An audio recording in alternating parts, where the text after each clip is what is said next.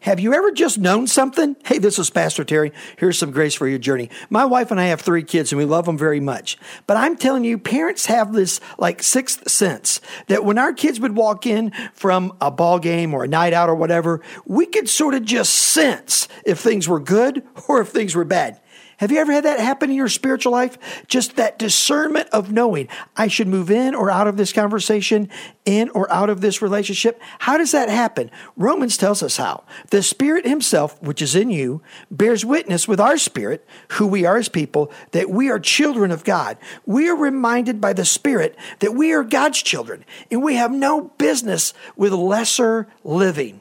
Embrace Christ. Listen to the Spirit, and you'll find unbelievable grace for your journey.